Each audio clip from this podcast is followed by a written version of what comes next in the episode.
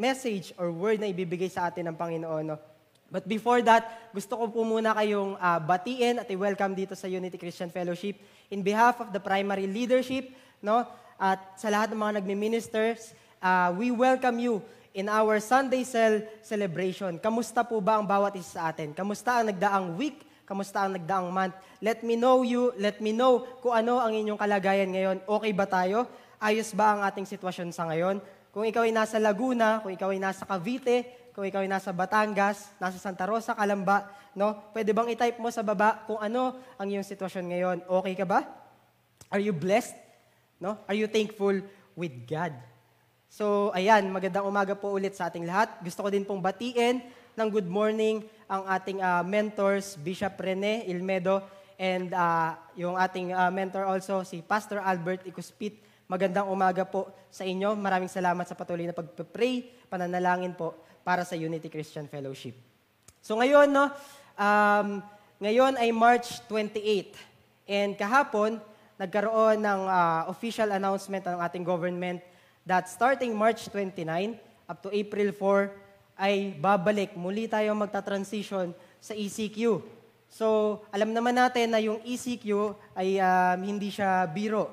'di ba? It is the hardest or strictest na quarantine measure na ipina- pinatupad sa atin way back no last year, March din. No? So, ngayon po, ang setup natin sa church is we are just uh, live broadcasting, pero wala po tayo ngayong um, in-person gathering or wala tayong kasamang congregation ngayon sa church. So, sa, sa mga susunod na weeks din po, magkakaroon tayo ng changes sa ating church setup. But still, no, um, let's hold on, let's hope na ito ay um, maayos na, ito ay matapos na. No? But, ayun nga, dun sa mga naka-receive ng information, announcement kahapon, na ECQ na tayo, I remind you guys, no, na wag po tayong magpanic, wag po tayong mabalisa, wag tayong matakot, wag tayong tumakbo agad sa grocery at makipagunahan para mag-panic buying.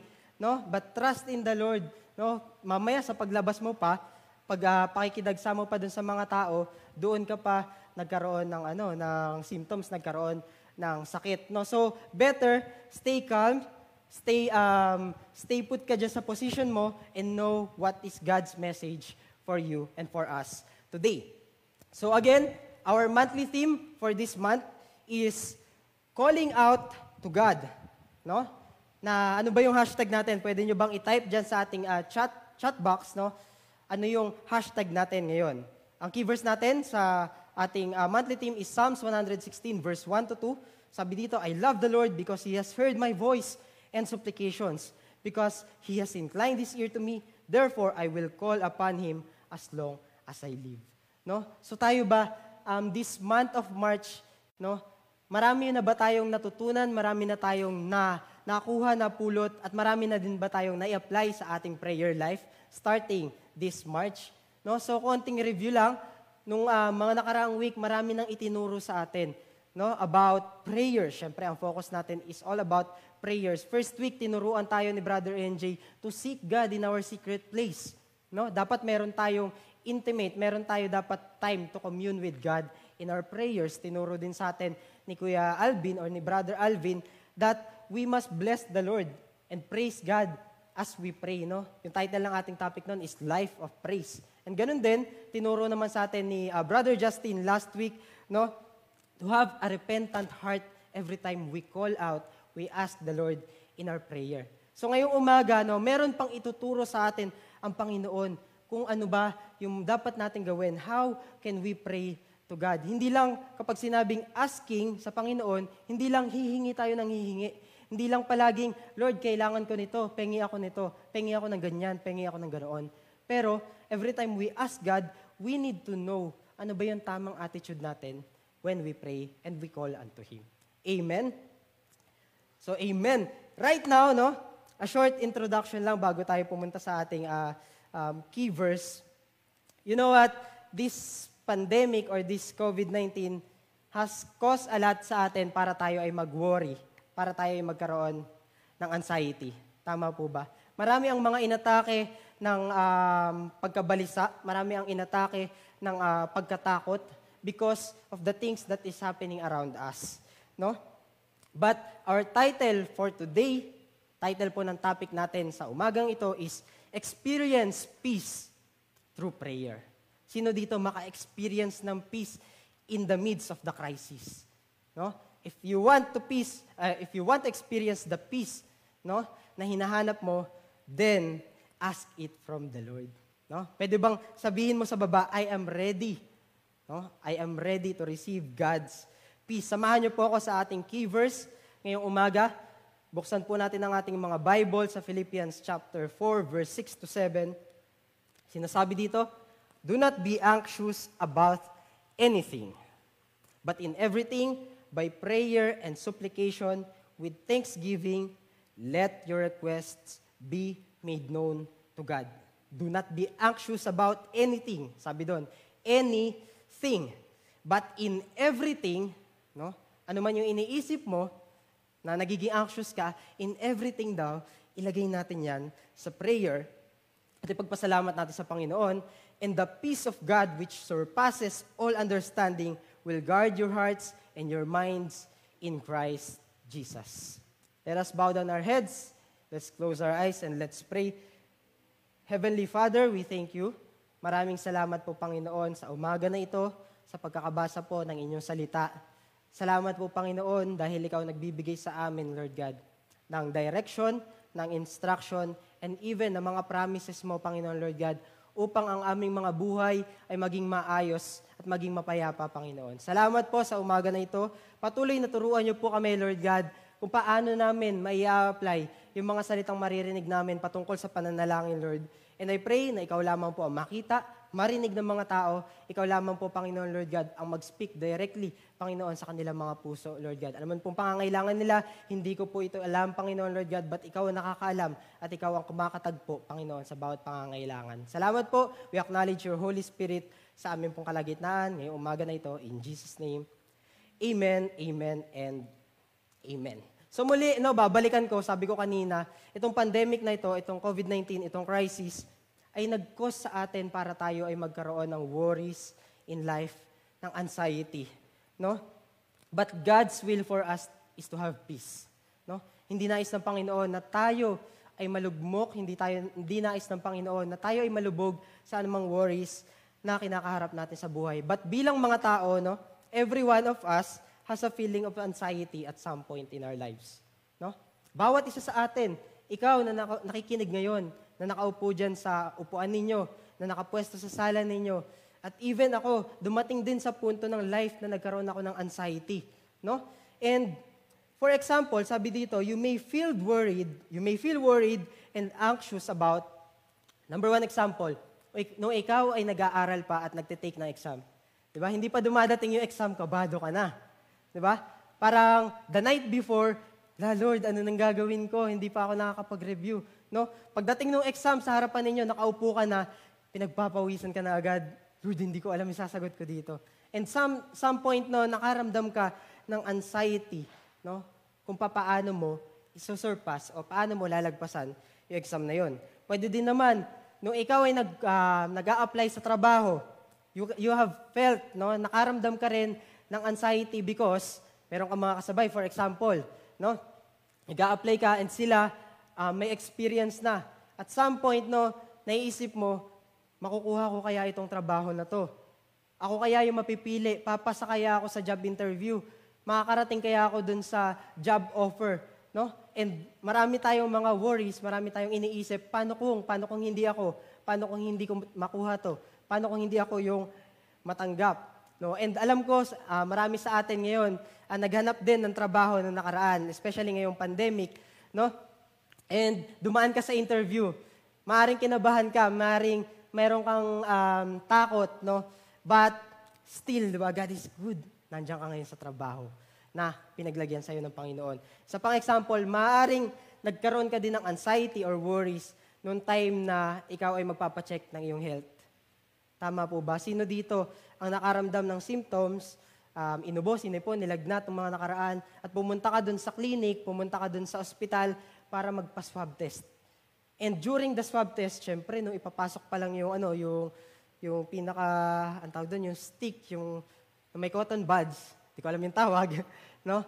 Nung pinasok siya sa ilong mo, alam mo na masakit yon kaya doon pa lang may anxiety ka na. Kinakabahan ka na, ah, ano kayo mararamdaman ko? No? Pero pagkatapos nun, mayroon pang panibagong anxiety, ano kaya yung resulta? No? Ano kaya, positive ba ako o negative? No? Some of us felt that netong mga nakaraang buwan. No? But at some point in our lives, anxiety or worries, minsan ito ay uh, nagiging uh, normal, nagiging okay lang. Dahil, for example, no, meron yung anxiety mo, it's not because you are worried too much.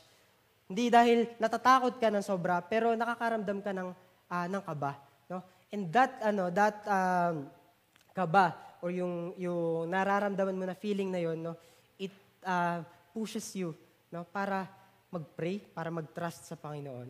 No? At some point in our lives, naging, naging, naging normal sa atin yung anxiety. But to some people, it's hard for them to control their worries. May mga tao na hindi lang normal yung anxiety nila. Nakaramdam sila ng mga symptoms ng mas matindi pang level ng anxiety. Yung iba, ina, um, dinadala pa sa ospital. No? Last time, nakarinig tayo ng testimony uh, about anxiety. No? And yun, grabe yung, ano, grabe yung naging epekto nun. So some people, dahil meron silang anxieties or worries, nahihinto sila, napapatigil sila sa mga daily routine, mga daily lives na ginagawa nila. Yung mga normal nilang um, dapat gawin, hindi nila nagagawa because of anxiety and peace, uh, anxiety and worries. And you know what?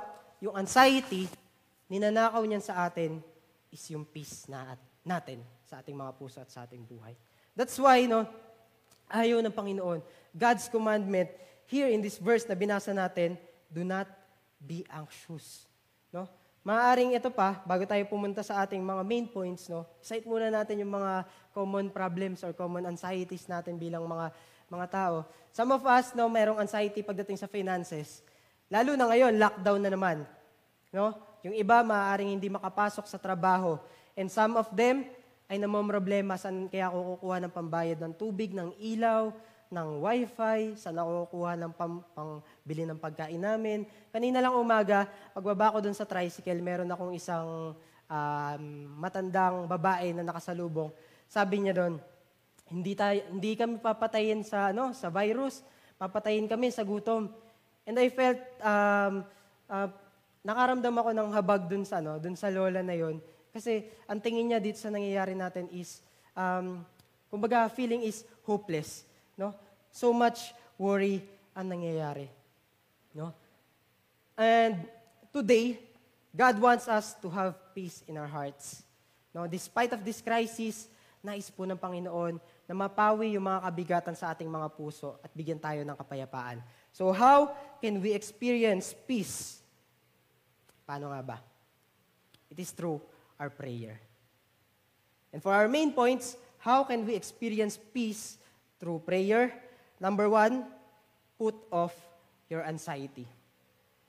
Napaka-straight to the point ng ating mga pointers ngayong umaga because it is said in this verse, verse 6, let us read, Do not be anxious about anything. Isinulat po ni Paul itong uh, verse na ito, no, na sinasabi niya, do not be anxious. Kumbaga, ang gustong sabihin ni Paul sa atin in simplest term is alisin mo yung anxiety. Tanggalin mo yung anxiety sa iyong isipan. No? Paul has written this verse nung time na siya ay nakakulong sa Rome. No? Isipin mo, isang taong nakakulong, um, mala, tinatrial siya at mala, maaaring malapit na siyang mamatay. No? But still, sinabi niya sa kanyang sulat uh, para sa mga taga Philip, ano, Filipos, no, na alisin niyo yung takot. Huwag kayong mangamba, huwag kayong mabalisa. And kung tayo yon no, tayo yung nakakaramdam ngayon ng COVID-19, tayo yung nakakaramdam, nakakaramdam ng pandemic, makakayanan ba nating sabihin sa, sa mga tao na huwag kang matakot, huwag kang mabalisa. No? It is hard for us to say that. But Paul, no, ipinakita ni Paul that even though he is going through that problem, no, because God is with him, God is uh, God never leaves him, no? Kahit siya ay nandun sa prison, kahit nandun siya ay kahit nandun siya nakakonfine sa isang space na siya lang yung tao, and he is writing to the Philippians, still, no, nandun yung heart niya, huwag kayong mabalisa, huwag kayong matakot.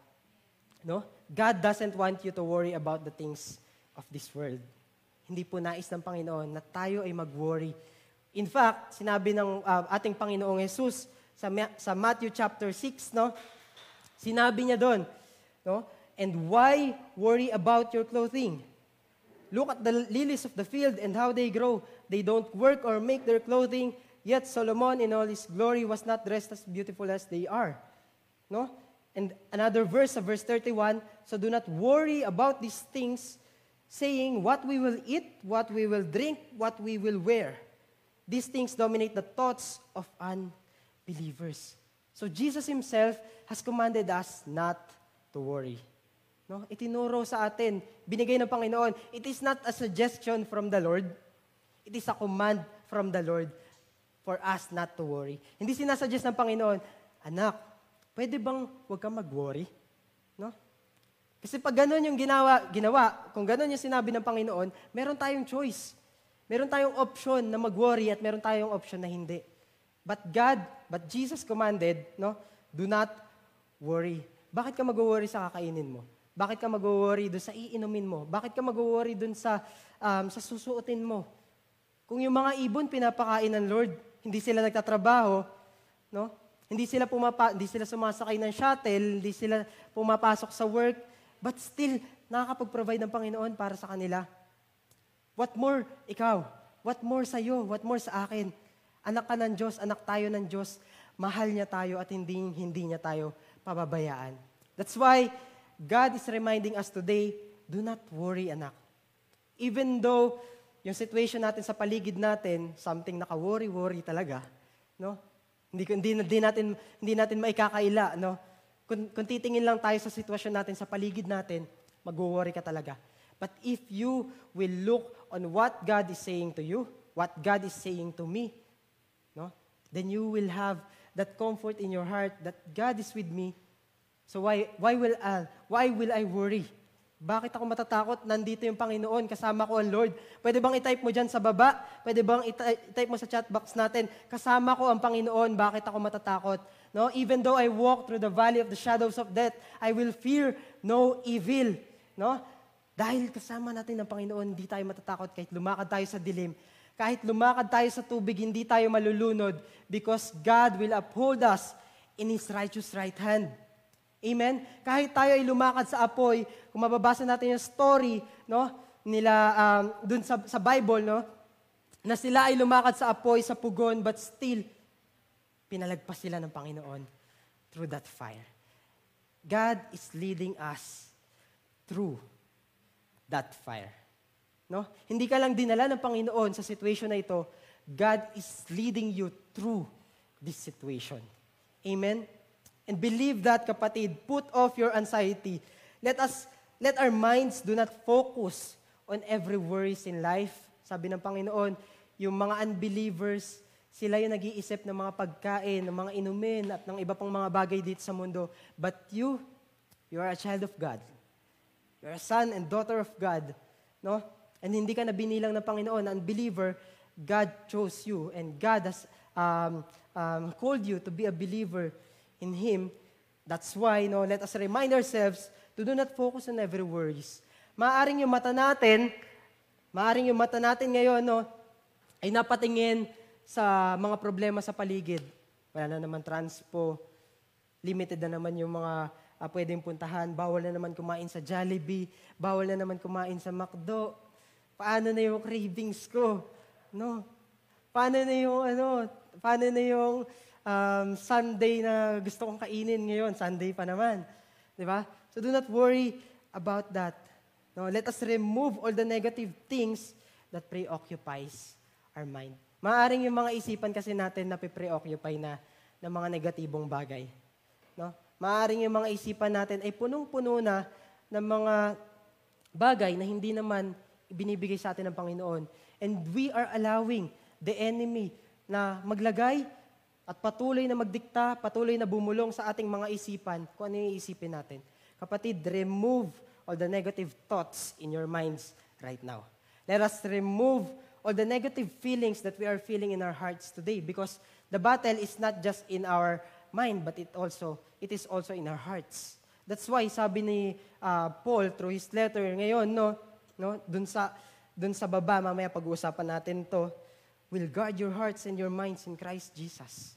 Kasama po yung isip natin at kasama po yung puso natin sa inaatake ng worries and anxieties in life. But, kapatid, huwag kang pumayag na yung puso mo ay panahanan or uh, pag-istayan ng worries and anxieties. Number one point, put off your anxiety. No? Think about the good things. Think about God's kindness, God's love and mercy na ginawa niya sa iyong buhay. No? Reflect on the brighter things. No? Let us look on the bright side palagi ng mga nangyayari. Reflect on the good things na ipinapakita sa atin ng Panginoon throughout our situation. Number two point, pray with thanksgiving. How can we experience peace? Through prayer, pray with thanksgiving. And in fact, sabi dito sa verse natin, But in everything, by prayer and supplication, with thanksgiving, let your requests be made known to God. Lahat ng gusto nating ipanalangin sa Panginoon, in everything, by prayer and supplication, with thanksgiving. Ito yung madalas nakakalimutan natin kapag tayo ay nagpe-pray, ang magpasalamat sa Panginoon. Madalas ang nauuna natin, Lord, kailangan ko po nito. Lord, I need this. Lord, I need this pagdating ng Sunday, ng Monday. No, kailangan ko po to right now. But sometimes we forgot, we oftentimes forgot to thank the Lord. No? Today, God wants us to talk to Him about our concerns in life. Gusto ng Panginoon, nakausapin natin siya. Gusto ng Panginoon na ilatag mo sa Kanya lahat ng concerns mo sa buhay. He is waiting for us to call to Him and ask Him about our situations. Naniniwala ka ba kapatid na ang Panginoon, yung tenga niya malapit sa iyong mga panalangin? Yung distance ng tenga ng Panginoon ay malapit lang sa iyong, sa iyong mga bibig. No? Kung iniisip natin na si Lord malayo, iniisip natin na si Lord ay hindi nakakarinig sa ating mga prayers, nagkakamali ka kapatid. God is near to us. He is just waiting for us to lay down all our prayers and concerns before Him. We can call out to God, and the only way we have to communicate Him is through our prayers. No? Pwedeng pwede po tayong tumawag sa Panginoon. Jeremiah 33 verse 3. Call to me and I will answer you, and I will show you great and mighty things you do not know. Sabi ng Panginoon, tumawag ka lang. Call unto God. Yan po yung team natin ngayong umaga, ngayong March. Call out to God. Ask the Lord no, in prayer. Pwede ka mag-communicate sa Panginoon. The, the Bible, no, the Lord communicates us, communicates to us through our devotion, but we can communicate to God through our prayers. No? Feel free. No, walang bayad. Hindi mo kailangan mag-register ng Anli para tumawag sa Panginoon. Hindi mo kailangan magbayad ng data katulad sa Messenger para lang magkaroon ka ng pag-uusap, communication sa Panginoon. But, sabi ng Panginoon, just call out to God. But, ito reminder, no? Kapag tumatawag tayo sa Panginoon, we must have a proper attitude before God. Hindi pwedeng, Lord, ito yung gusto ko. Bigay mo sa akin to. Hindi pwedeng yung kung ano yung gusto natin, yun yung ipipilit natin sa Panginoon. No? Hindi pwedeng laging nagde-demand tayo na, Lord, kapag di mo ginawa to, hindi na ako susunod sa'yo. Lord, kapag di mo pinrovide to, titigil na ako, hihinto na ako, ayoko na, hindi mo naman pinapakinggan yung prayers ko. But we must have a proper attitude when we are praying to God. Pray with thanksgiving to the Lord. No? Don't just pray for the sake na gusto mong masagot yung prayer mo. Pray with thanksgiving because you know that God has answered your prayers. No? Hindi yung, Lord, gusto kong masagot na yung prayer ko, please, dali na. But you are thanking God in advance, no? Because you know that God has sustained you, God has supplied your needs before. No? Sinustain ng Lord yung pangangailangan mo from the past. That's why you are giving thanks to Him. Katulad ni David, no, kapag siya ay nagre-reflect, kapag siya ay nagsasite no, ng Psalms, kapag mababasa natin yung devotion natin from the past, maaaring sinite ni David yung mga problema. But after ng problem, he, ano, meron pa rin siyang time, no, meron pa rin siyang verses na nilalagay para magpasalamat sa Panginoon. No? That's why mga kapatid, dapat ganun din po yung ating mga attitude, yung ating mga puso every time we pray. Don't just pray for the sake of answered prayer. Pray with thanksgiving because you know that God has answered your prayers in the past. God is in control of the present and you trust God for your future. Amen? Sinabi ko kanina, God has sustained you from the past. Maaaring yung reason na yon enough para makapagpasalamat tayo. But how about when you are going through in the middle of the crisis? Kung ngayon, at present time, meron kang crisis na pinagdadaanan, kaya mo pa rin bang magpasalamat sa Panginoon? Kaya pa rin po ba nating magpasalamat sa Panginoon? Malamang, it's hard no, to thank the Lord on that time, on, on that uh, specific moment of crisis. But if we will activate our faith in our prayers, no? Talagang kung sa sarili mo lang, hindi mo magagawang pasalamatan ng Panginoon because we are emotional. Maaring naka, naka, naka-reflect pa tayo o iniisip natin, ay nandun sa current situation, di pa nga tayo lumalagpas. No? But if we will activate our faith in prayer, we will look no, with the eyes of faith every time we pray, Lord, kahit ako ay nasa middle ng crisis na ito, Lord, I fully trust in you, I surrender in you. You are in control, kaya mo kumilos sa sitwasyon ko na ito. That's why I give you thanks. No? If we will only have an attitude of thanksgiving in prayer, no? Maaaring yung mga prayer na pinagpe-pray mo, no? Mas madali nang papakinggan ng Panginoon. No? Because you are giving thanks to God. And also, God is in control or you trust God for your future. Maaring hindi mo pa nakikita yung um, susunod na buwan. Di natin alam kung ECQ pa rin tayo, GCQ na tayo. We, we cannot know or we will not know. No? But still, we can trust and give thanks to God. Lord, salamat po. I thank you in advance dun sa mangyayari in the future. Lord, hindi pa ako nakaka-graduate ngayon. Ang tagal na. Um, hindi, hindi pala ano, work from home. Uh, anong tawag sa kanila ngayon? study from home na lang or nagmo-module sa mga panahon na to, no? Pumapasok sa, uh, pumapasok sa school pero nasa bahay. But still, you are thanking God na, Lord, I believe, I thank you, gagraduate po ako after some, uh, after na itong uh, panahon na to, no? Or in certain years na pinagpe-pray mo, in two years, gagraduate ako, Lord. In three years, gagraduate na ako, Panginoon. No? Naghahanap ka ng trabaho, no? You are thanking God in advance, Lord, I know that you have given me the ability. No, binigyan mo na ako ng ability para sa trabaho na ipinagpe-pray ko. Hindi pa man ako, na, uh, hindi pa man dumadating yung interview, pinagpapasalamatan na kita, Panginoon, because I know na meron kang gagawin sa buhay ko. No? We can thank God in all our situations in our life, especially in this time of pandemic. Let us learn no, hayaan natin na yung attitude natin sa mga oras na ito ay hindi magreklamo, kundi magpasalamat sa Panginoon. Learn to thank more God.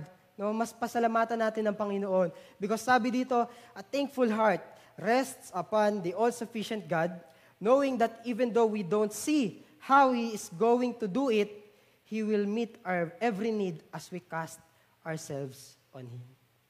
No? Faith, mga kapatid. In prayer, You just, we just need to trust God and give Him thanks. Give Him praise. Sa devotion natin kahapon, no, si Habakkuk, he is citing also mga different situations na kung saan uh, maaari, ta- maaari siyang mag-worry, maaari siyang uh, mag, magkaroon ng anxiety, ma-disappoint, ma-discourage. But still, sabi niya doon, even though, no, ano yung even though situations natin sa ating mga buhay? Even though ako, ay nasa bahay ngayon, papasalamatan ko ang Panginoon. Even though ako ay walang trabaho, I will praise God. Even though ako ay nasa trabaho na to, pero yung boss ko ay hindi ko kasundo, yung boss ko ay hindi mabait sa akin, I will praise God. Even though meron ako nararamdaman sa sarili ko na masakit, I will praise God. I will thank the Lord. No? Let us learn to thank God. But most of the time, the problem, no, we complain and we, question God in our prayers. Bakit ganito yung buhay na binigay mo sa akin, Lord? Napa-question ka na ba sa Lord, Lord, bakit ako yung nandito ngayon? Bakit, bakit ganito yung buhay ko? Bakit ang hirap-hirap? Bakit palaging salat? Lord, bakit ganito yung boss na napuntahan, napuntahan ko? Lord, bakit sa akin yung binigay itong trabaho na to? Ang bait-bait ko naman. No? Nagpopo at opo naman ako. Nagpe-pray naman ako. Pero bakit sa akin yung binigay sa akin to? Lord, bakit ECQ na naman? No? Napagdaanan na namin to, umulit na naman. No? Kapatid, be thankful kasi buhay ka. Be thankful kasi buhay tayo. Be thankful kasi may maayos kang trabaho. Be thankful kasi yung mga bagay na inirereklamo mo ngayon, kinocomplain mo, kinocomplain mo ngayon, natin ngayon sa Panginoon, merong mga tao na nagpe-pray para dyan sa Panginoon na sila ay magkaroon. No? Learn to appreciate what you have and give thanks to God. Be thankful because pinadaan ka ng Lord sa ganyang sitwasyon.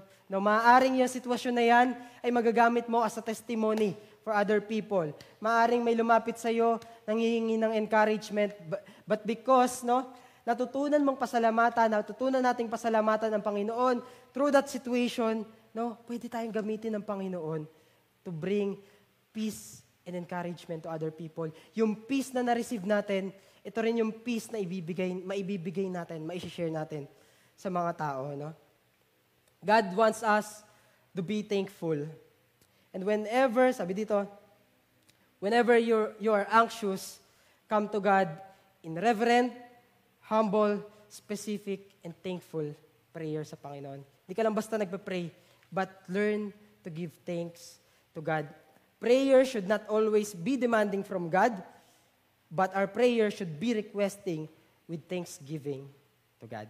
Amen. And for our um, bago tayo duma- dumako dun sa uh, third point natin, gusto ko lang i-share isang testimony ko sa work. Because uh, from the past uh, month, weeks, um, grabe talaga yung, ano, yung isang project ko sa trabaho. And dumating ako sa point na ano, napapa, parang napapasuko na ako kasi ang hirap niyang igawin, ang hirap niyang i-implement. And napapareklamo na rin ako, hindi pa naman sa Lord, pero dun sa mga tao na dapat ay susunod dun sa um, gusto namin gawin or i-implement na improvement. No? And during those times, ang hirap talaga niyang uh, gawin. And sabi ko, Lord, kaya ko ba to? Kaya pa ba to? No? And ayun nga, puro, dumadating sa point na nagre-reklamo na ako sa isip ko. And um, during this time na na-remind ako na sa verse na to uh, ng Lord, no? Philippians 4.6, sabi ng Panginoon, pray with thanksgiving. And then I learned no, na hindi pala dapat ako magreklamo, hindi pala dapat ako uh, mag-complain na mag-complain, but instead give thanks to God. And as I learn to give thanks to the Lord, unti-unti inaayos ni Lord. Yung dati, hindi namin, lagi nagkakaroon ng error, lag, lagi nagkakaroon ng problema, hindi siya smooth na nagfo-flow. No? Actually, system kasi yung pinapagawa namin. Hindi siya fully nagdedere-derecho, laging reset, laging ulit. But um, after this, ano, after, netong week na to, no, nung um, starting last week and to this week, napansin ko, unti-unti inaayos ng Lord. No? Just learn, sabi sa ng Panginoon, just learn to be thankful. No? Magpasalamat tayo sa Panginoon and God will make a way dun sa mga bagay na iniisip natin o pinaproblema natin. No? So learn to pray with thanksgiving. And number three, let God's peace dwell within. Last point natin, let God's peace dwell within. For our uh, verse, sabi dito sa verse 7, And the peace of God, which surpasses all understanding, will guard your, high, your hearts and your minds in Christ Jesus. Hayaan natin na yung peace na ini-offer sa atin ng Panginoon ay mag-dwell or magmanahan sa ating mga puso at isipan. When we pray, our mind and hearts are inclined to God. Kapag tayo ay nananalangin, no, yung puso natin, maaaring dati, no, nang hindi ka pa nagpe-pray, yung puso mo naka-incline, naka-dwell masyado dun sa problema na iniisip mo.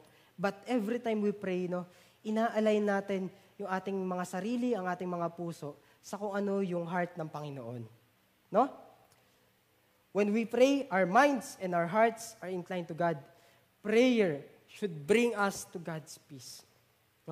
Kapag nandun na tayo sa puso ng Panginoon, no? Sabi nga doon sa kanta natin kanina, no? Mananatili doon sa ano sa sa lihim sa, sa lilim ng presensya ng Panginoon, no? As we dwell, no, in the presence of God, God's peace will dwell in our hearts. Amen. And we can only receive that when we start to pray with thanksgiving in the Lord. Prayer should bring us to God's peace because Jesus Christ has already promised and given us His peace. Sabi nga sa John 14:27, Peace I live with you. Noong mga time na to, sinabi ni Jesus na peace I live with you on that situation, on that night before siyang ipako sa krus, bago yung crucifixion. Sinabi ng Lord, iniiwanan ko kayo ng kapayapaan. Pero si Lord, nandun siya, papunta siya sa hindi mapayapang sitwasyon. No? And through that, God is reminding us that kahit hindi peaceful yung situation, you can have peace when you call unto God into prayer. Amen? Just cast your cares upon the Lord. Just connect with God in your prayer. Just lay down all your concerns to God and let God's peace dwell in your hearts. No? Do not let those negative thoughts, negative things na um, pinoproblema or wino-worry natin, nagkukos sa atin ng anxiety na magdwell sa ating mga puso. No? But instead, yung peace, lagi nating i-desire na yung peace ng Panginoon, yung mga ibabaw sa ating mga puso at sa ating mga isipan. No? Because sabi ko nga kanina, no, yung, yung um, anxiety, ang ninanakaw sa atin yan ay yung kapayapaan. Kapag ikaw ay naging anxious, kapag ikaw ay naging worried, apektado na yung mga ginagawa mo sa buhay. Maaaring apektado yung trabaho mo, apektado yung relationships mo, apektado yung mga daily na ginagawa mo. But kung yung puso natin, ito ay mapupuno ng peace na nagmumula sa Panginoon, then mas magiging malaya tayo na gawin yung mga bagay na, na dapat natin gawin. Magiging malaya ka sa trabaho mo, magiging malaya ka sa relationship mo because you have peace from the Lord. No? You have, nakalapit ka sa Panginoon eh. Iba yung, iba yung nakatawag ka sa Panginoon. Nakaram, naramdaman nyo ba yon Nung some uh, sitwasyon sa ating buhay, na sobrang problemado ka, sobrang hirap na hirap ka sa sitwasyon mo, but after you pray, no, parang ang gaan sa pakiramdam, ang gaan sa loob, parang ka nabunutan ng tinik, sabi nga nila. No? It's because of the peace through prayer. No? And today, Balikan ko lang yung ating mga pointers. How can we experience peace through prayer? Number one, put off your anxiety. Pray with thanksgiving. And number three, let God's peace dwell within. Binigyan na tayo ng peace ng Panginoon. Ang kailangan na lang natin gawin is to claim that peace through prayer. For our conclusion, sabi dito, 1 Peter 5 verse 7, Give all your worries and cares to God, for He cares about you. Kapatid, God cares for you. God knows your situation. God knows your heart. Give your worries to the Lord.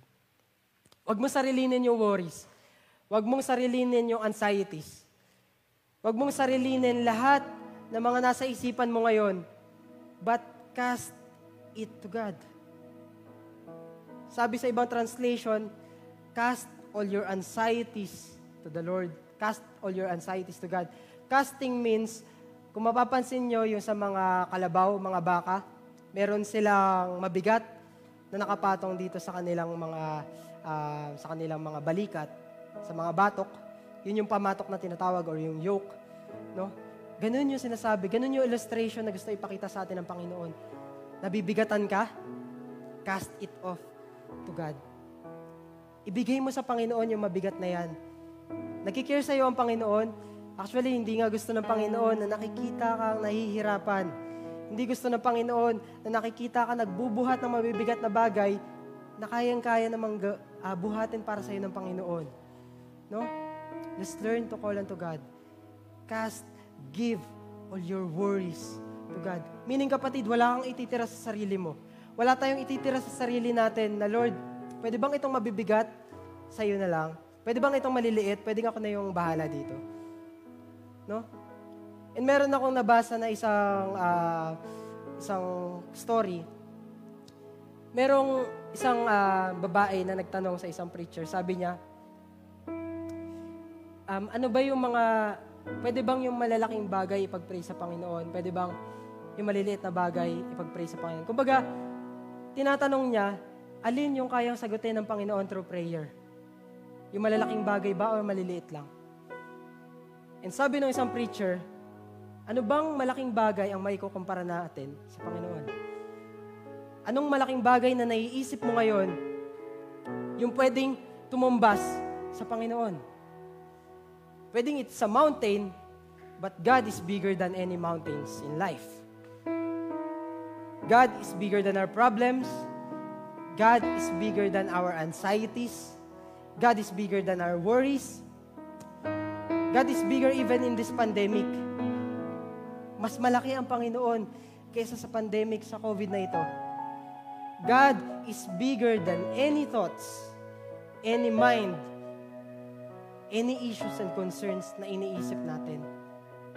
And because God is greater, God is bigger, we can fully trust in His power. We can fully trust in Him. Anxiety is our problem. Being anxious is our problem. But prayer is the right process. And peace. no? When we pray, peace is the product and the promise na ibinibigay sa atin ng Panginoon. For our challenge, do you feel worried or anxious from the past days or weeks? What are you causing you? What are causing you to feel worried about? Ano yung mga bagay na yan na iniisip mo na nagkukos sa'yo para mag-worry? Starting from today, kapatid, when anxiety attacks your mind, seek God's peace through prayer. Lay all your worries and surrender all your problems to Him. Ngayon kapatid, God is speaking you, speaking unto you today. Pwede bang ipa- ipikit mo yung mga mata mo and think about those things na yung pinagpe-pray. God is bigger than that. God is greater than that. God is mightier than that. And if you are seeking for peace from the past days, believe that the peace that comes from God is coming to you right now. In our last verse, and the peace of God which surpasses all understanding will guard your hearts and your minds in Christ Jesus. Kapatid, yung mga problema, our battle is all in our mind and in our hearts. But God's peace, no? Gusto ng Panginoon na pumasok sa iyong puso at sa iyong isipan. We can only have peace when we have Jesus Christ in our hearts. We can only fi- we cannot find peace dito sa mundo. This world is so much stressful. This world is so much uh, full of troubles. But in Christ Jesus, there is peace. And if you want the Lord to come into your life, gusto mo makaramdam ng kapayapaan, just pray. I am, I am inviting you right now to pray this simple prayer. Pwede bang ipikit mo yung mga mata mo? Sundan mo ako sa isang maikling panalangin. Ama naming Diyos, humihingi po ako ng kapatawaran sa lahat ng aking kasalanan. Simula pagkabata hanggang sa mga oras na ito. Inaamin ko po na ako'y makasalanan at nangangailangan ng iyong kaligtasan. Naniniwala po ako na ikaw ay namatay sa krus ng Kalbaryo at muling nabuhay upang ako'y tubusin sa aking mga kasalanan. Binubuksan ko po ang aking puso at tinatanggap kita bilang aking Diyos at tagapagligtas. Pumasok ka po at maghari sa aking buhay. Isulat mo po ang aking pangalan. Pwede mong banggitin ang iyong pangalan sa aklat ng buhay. Maraming salamat po sa buhay na walang hanggan. Sa pangalan ni Jesus. Amen and Amen. Lakpakan po natin ang Panginoon. As we close this topic, let me just pray for you. Our Father in heaven, thank you for your word. Thank you, Lord God, that you care for us. Salamat po, Panginoon, dahil hindi niyo po hinahayaan, hindi niyo po gusto na kami, Panginoon, ay malugmok sa mga worries in life, sa mga concerns sa aming mga buhay. But Lord, thank you for reminding us that all of this, Panginoon, ay pwede naming ilapit sa inyo. Malaya kami, Panginoon Lord God, na lumapit sa inyong ah, trono, Panginoon Lord God. And your grace, Panginoon, is always there to meet us on our needs. Some of the people, Panginoon Lord God, hindi ko po alam, Panginoon Lord, kung sino yung mga tao na nakikinig ngayon na nangangailangan ng kapayapaan, Lord God, sa kanilang mga puso, sa kanilang mga buhay. Lord, may you grant them the peace that they need. Lord, some of the people, Panginoon, who are watching right now need strength, Lord God. Strengthen them, Panginoon, Lord God. Lord, we thank you in advance sa mga miracles, sa mga breakthroughs, sa mga answered prayers na ibibigay niyo po sa amin. Lord, thank you that this month of uh, March, Lord God, tinuruan niyo po kami how we will have a heart, Panginoon, of prayer, Lord God. Salamat po, Panginoon, Lord, for teaching us. Salamat po, Panginoon, Lord God, for leading us. Hayaan niyo po, Panginoon, na yung kapayapaan na nagmumula sa inyo, Panginoon, ay maghari sa aming mga buhay sa bawat araw, Lord God, na daraan. We thank you, Lord. We bless you and we honor you in Jesus' name. Amen. Amen. Palakpakan po natin ang malakas at mataas ang ating Panginoon. Ayan. For our tithes and offering, pwede bang i-flash natin naman yung ating ah, mga poster Gcash account?